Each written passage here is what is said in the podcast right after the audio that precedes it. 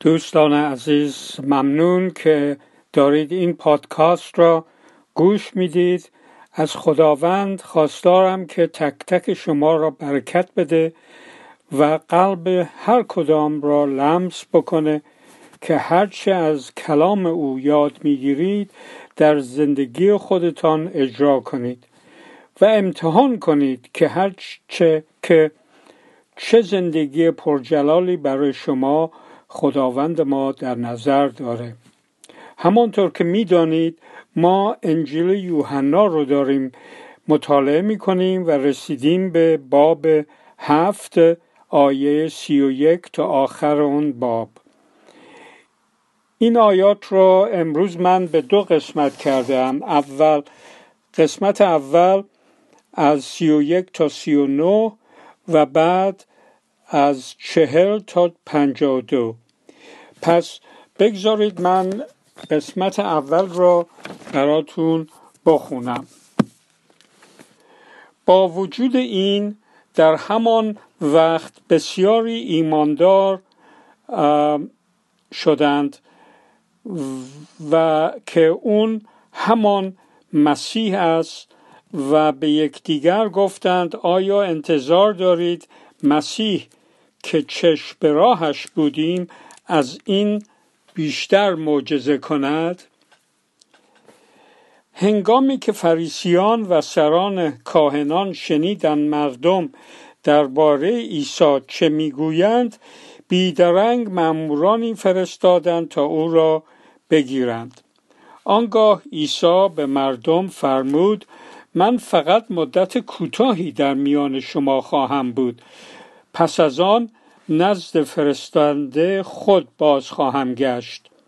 آنگاه شما مرا جستجو خواهید کرد اما مرا نخواهید یافت و به جایی که میروم نمی توانید راه بیابید. سران قوم از این گفته عیسی تعجب کردند و از یکدیگر پرسیدند مگر کجا میخواهد برود؟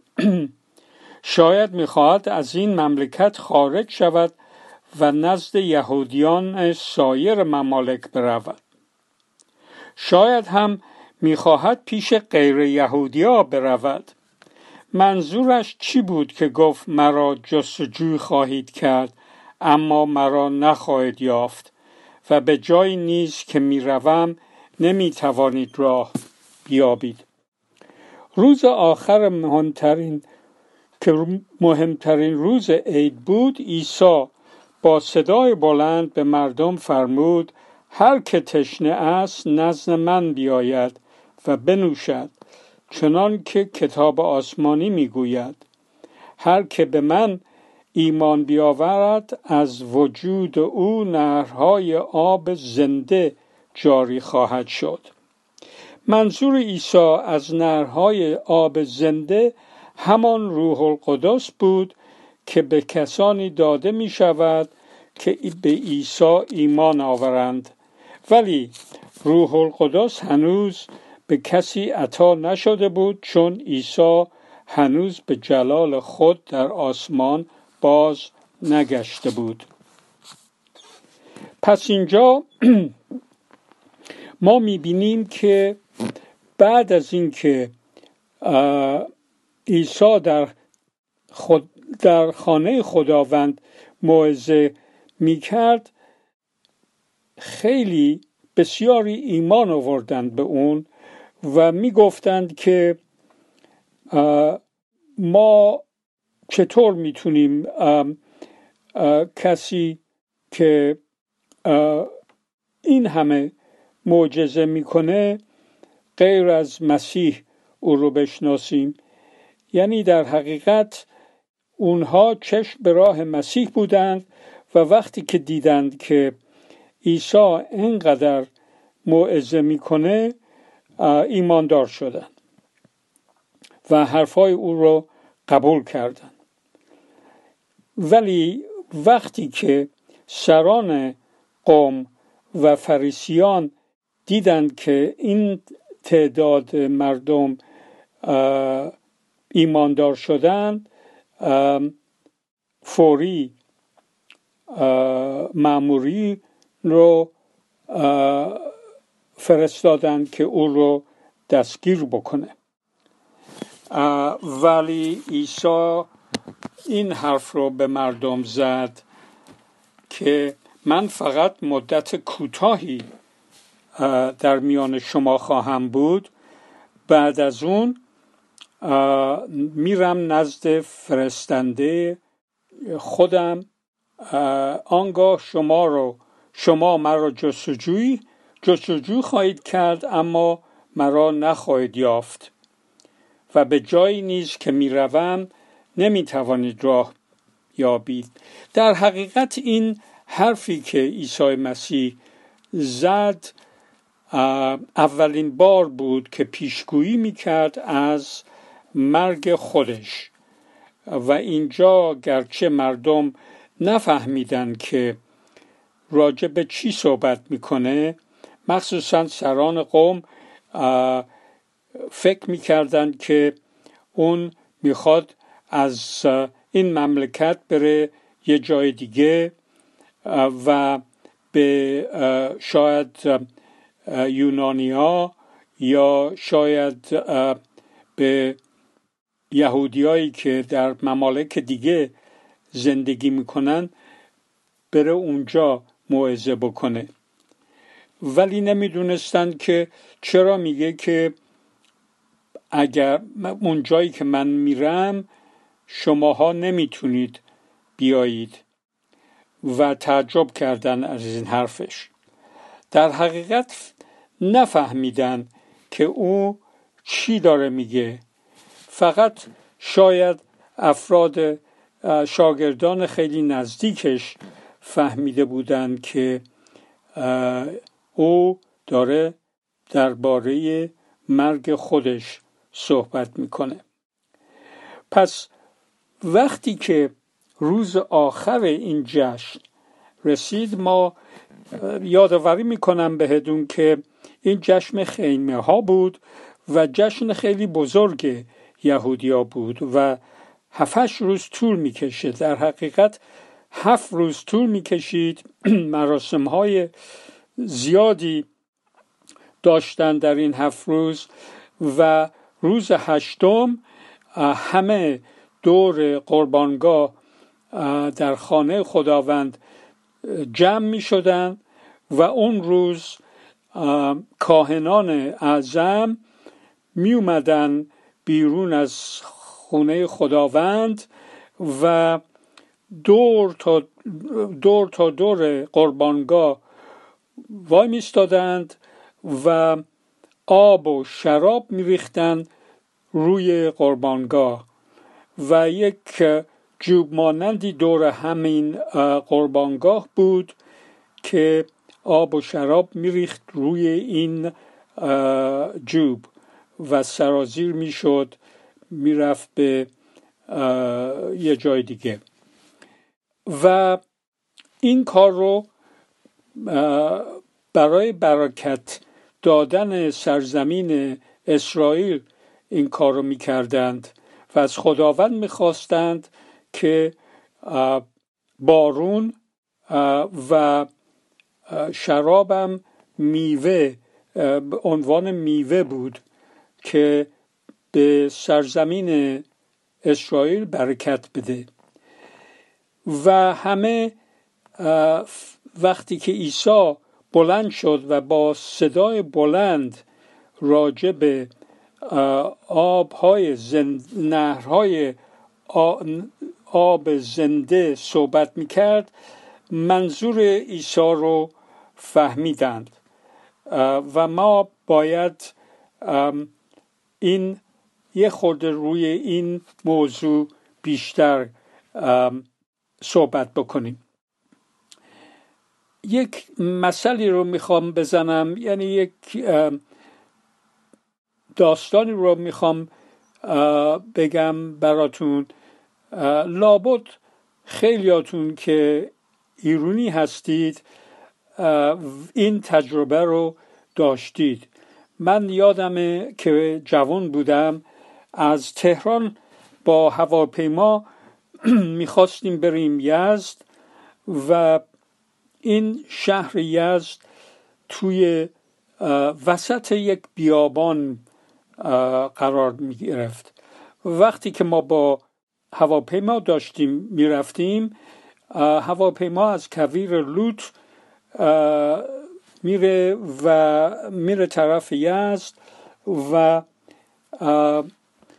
همه جا خشک خشک بود و اصلا هیچ سبزه اونجا آدم نمیدید، تا اینکه آدم رسید به نزدیکای این شهر و اون موقع ما متوجه شدیم که سوراخ‌هایی توی این دشت خشک پیدا شد و این سوراخ‌ها از همه جای کوههای اطراف میرفت طرف این شهر.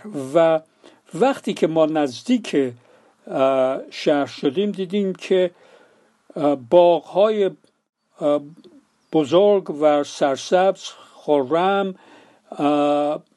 پیدا شدن توی این بیابان و به تدریج ما دیدیم که ساختمان‌های زیادی و جمعیت، معلوم بود که جمعیت زیادی در این شهر زندگی می‌کردند و این قنات‌هایی بود که از کوهستان‌های اطراف این شهر سرازیر میشد به طرف شهر. و خودتون اگر میدونی، اگر یادتون هست، میوه های خیلی خوشمزه‌ای و مخصوصا هندونه و خربوزه های خیلی خوشمزه و آبداری این باغاتی که اطراف یزد هستند پرورش میکنند و مشهورم هست از این لحاظ.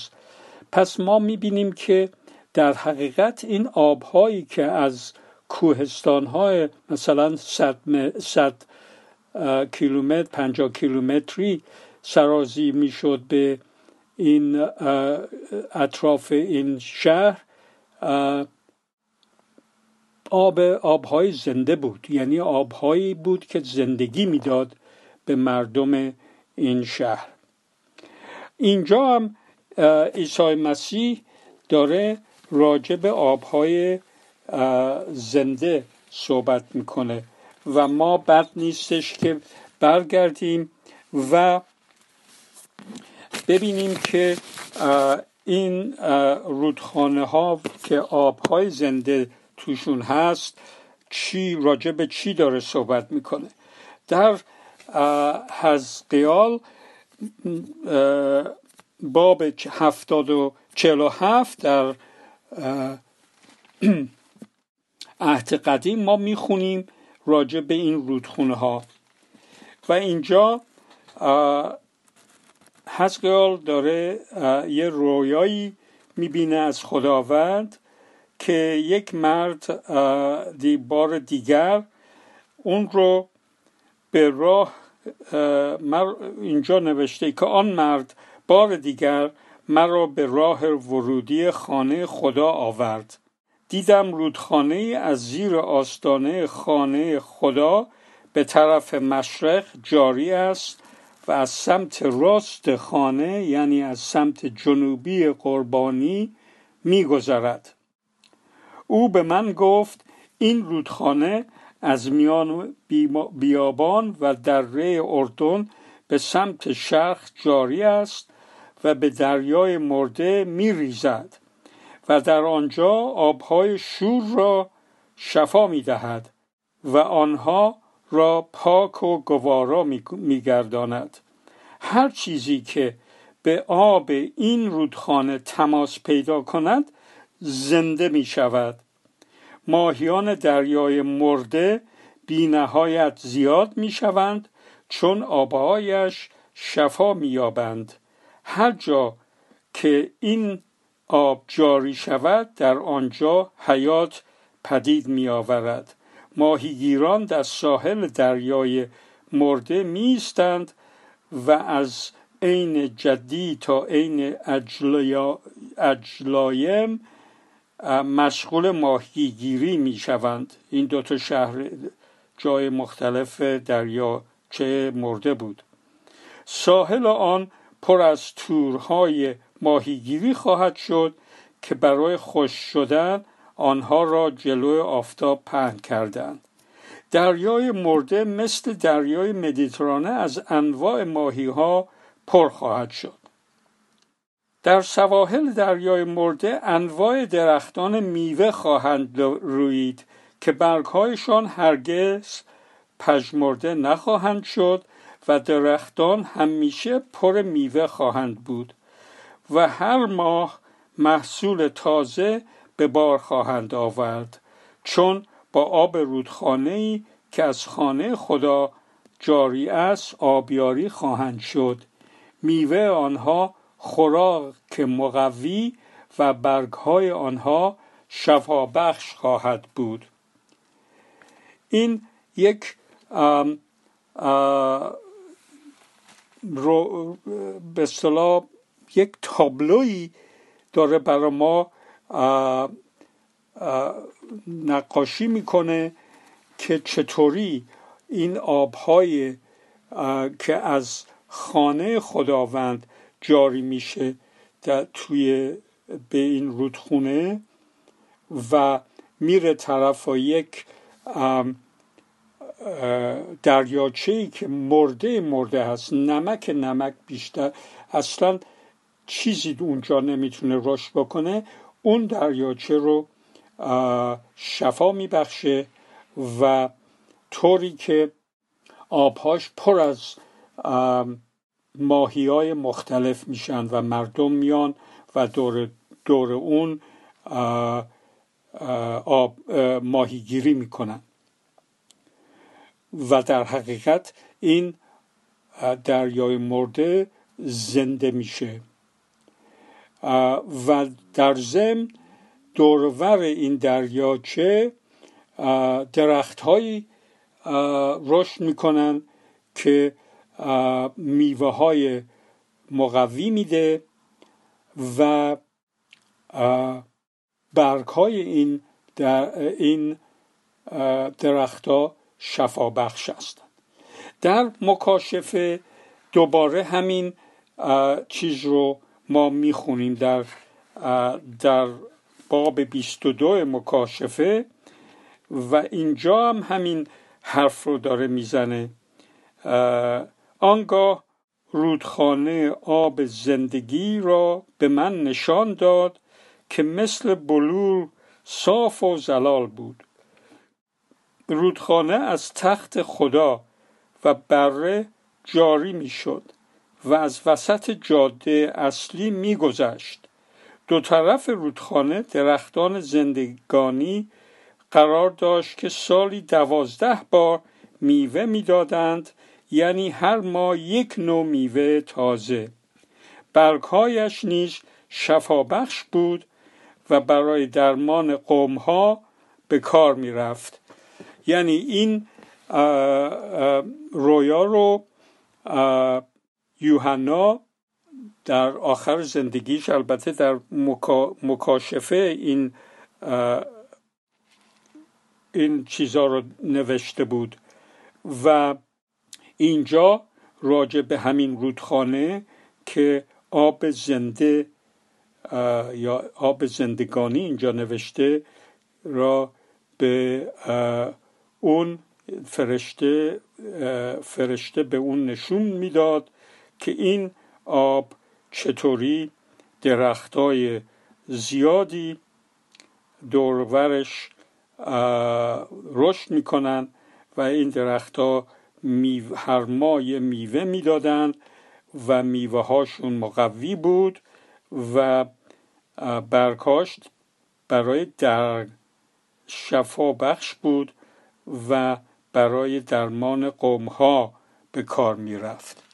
پس اینجا وقتی که عیسی مسیح دارست این صحبت ها میکنه، در حقیقت داره درباره روح خداوند صحبت میکنه و اینجا روح القدس بود که عیسی مسیح داره پیش بینی میکنه و میگه که هر که میاد به من ایماندار میشه، من این روح رو به اونها میدم. این روح، روح زنده خداوند است و این روح مثل یک آب، نهرهای آب از هر کی که ایماندار هست جاری خواهد شد و مردم رو از این روح تعمید میگیرن و تولد تازه پیدا میکنند و زنده میشن. در حقیقت زندگی جدیدی و زندگی روحانی جدید پیدا میکنند و این منظور عیسی مسیح اینجا بود که بیایید آبهای زنده رو از من بگیرید و به جاهای مختلف پخش بکنه. به اونهایی که مرده هستند اونها زنده خواهند شد و تعمید تازه، زندگی تازه پیدا خواهند کرد و زندگی جاوید. پس ما اینجا میبینیم که عیسی مسیح داره میگه که ما که ایماندار هستیم هم خودمون تک تک باید این روحی که در ما ساکن هست به افراد دور خودمون بدیم و برکت بدیم به اونها. دوم، اون جمع ایمانداران که کلیسای او هست در دنیا، این روح رو از اونجا، این آبهای زندگی تازه از کلیسا باید بره بیرون و به مردم، هر کی که میخواد زندگی جاوید و زندگی نو بهشون بده. این زندگی روحانی هستش که ما دربارش داریم صحبت میکنیم.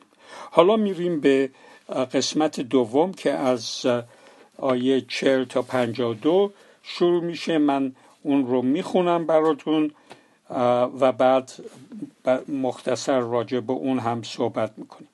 وقتی مردم این سخن را از عیسی شنیدند گفتند به راستی این باید همان پیغمبری باشد که پیش از مسیح می آید. دیگران گفتند این خود مسیح است. بعضی نیز می گفتند این مرد نمی تواند مسیح باشد. آیا مسیح از جلیل می آید؟ چون کتاب آسمانی می گوید که مسیح از نسل داوود پادشاه است و در دکت بیت‌العدل زادگاه داوود متولد می شود. البته اونها اطرافیان نمی دونستن در حقیقت اون همین در بیت‌العدل متولد شد و از نسل داوود بود. پس مردم چند دسته شدند. بعضی نیز خواستند او را بگیرند ولی کسی دست به سوی او دراز نکرد. مامورانی که رفته بودند تا عیسی را بگیرند دست خالی بازگشتند. فریسی ها و سران کاهنان پرسیدند پس چرا او را نیاوردید؟ گفتند هیچ کس تا به حال مثل این مرد سخنان دلنشین نگفته است. فریسی ها ایشان را مسخره کردند و گفتند پس شما هم فریب خورده اید. آیا حتی یک نفر از ما سران قوم و فریسی ها ایمان آورده ایم که او مسیح است؟ این مردم نادان که به او ایمان آورده اند چیزی را درک نمی کنند. لعنت خدا بر ایشان باد. در اینجا نیکودیموس برخاست و گفت آیا شریعت به ما اجازه می دهد که کسی را بدون محاکمه محکوم کنیم؟ نیکودیموس یکی از سران قوم یهود بود و او همان کسی است که یک شب مخفیانه برای گفت و شنود نزد عیسی آمد. به او جواب دادند مگر تو هم جلیلی هستی؟ برو کتاب آسمانی را با دقت بخوان تا ببینی که هیچ پیغمبری از جلیل ظهور نمی کند. پس از این سخن همه برخاستند و به خانه‌های خود رفتند.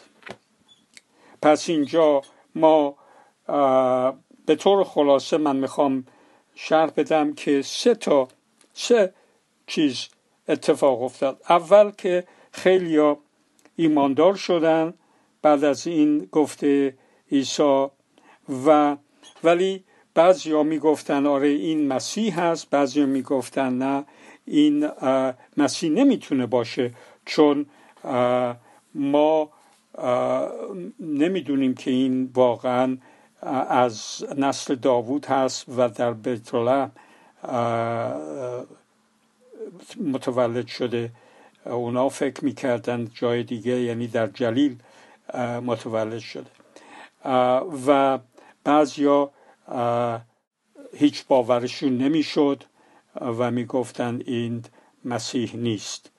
پس ولی چیز مهم این بودش که خیلیا باور کردند و ایماندار شدند. مامورینم که رفته بودن اونو دستگیر بکنن، در حقیقت اونها هم تحت گفته عیسی مسیح قرار گرفتند و برگشتن دست خالی به کاهنان اعظم. و حرفی که اینها زدند که در حقیقت معلوم بود که این مامورین هم ایماندار شده بودند، چون گفتن به رؤسای خودشون که هیچ کس تا به حال مثل این مرد سخنان دلنشین نگفته است. فریسی ها اونها رو مسخره کردند و گفتند که شما هم لابد فریب خورده اید که ایماندار شدید. و اینجا می گفتند که آره هیچ کس از ما که سران قوم هستیم و واقعا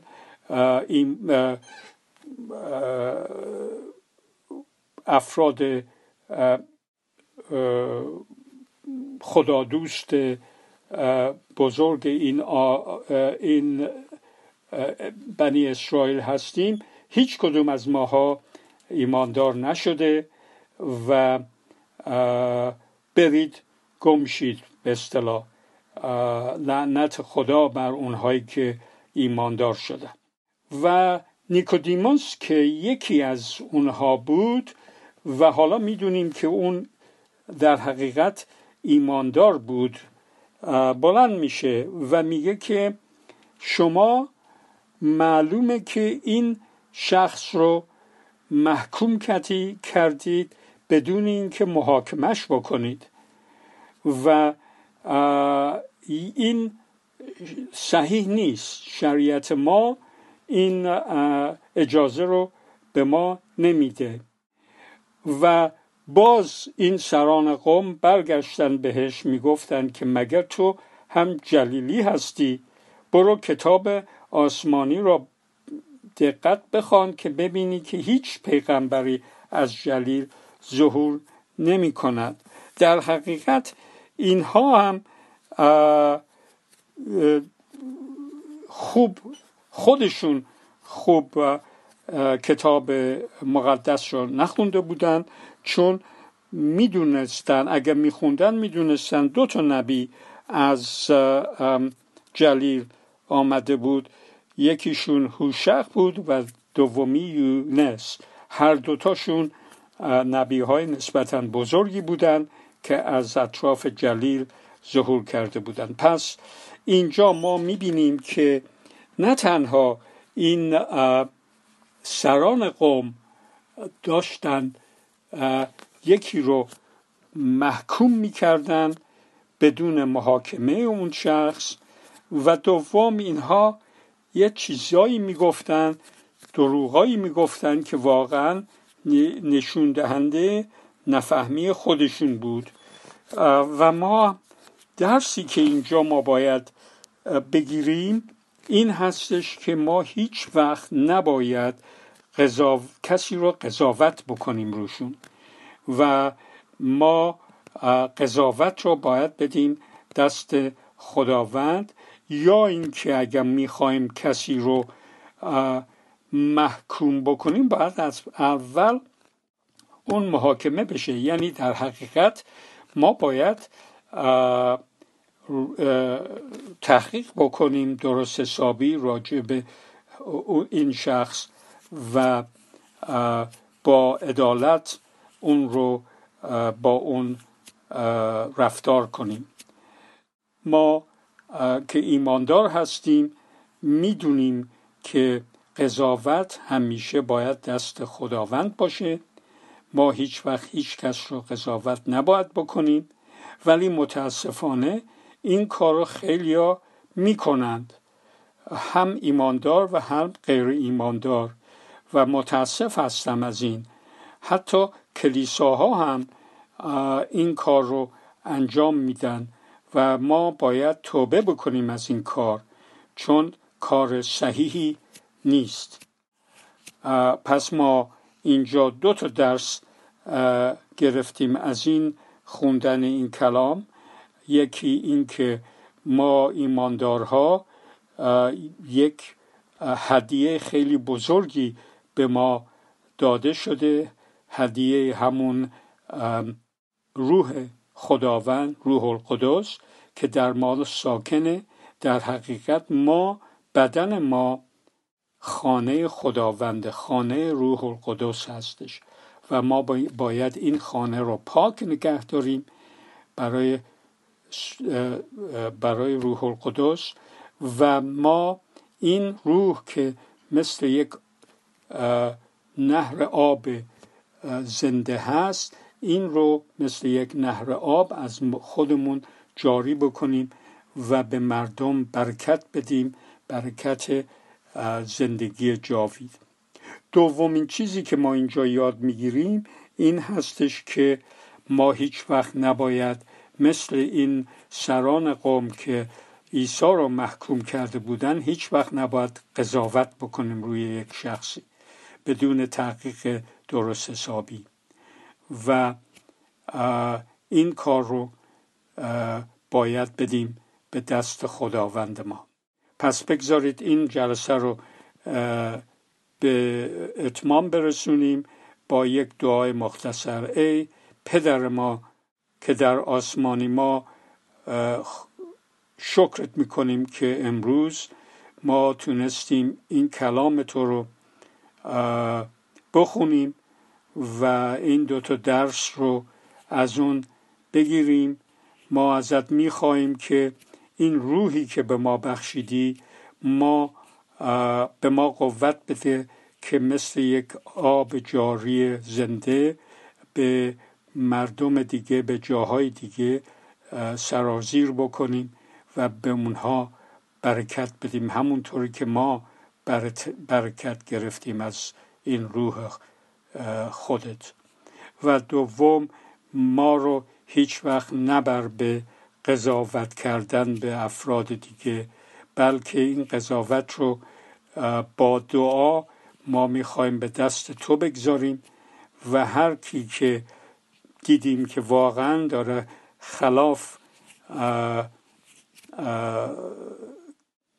اجرا میکنه اون رو نصیحت بدیم و بدیم به دست تو که او رو به راه راست هدایت بکنه.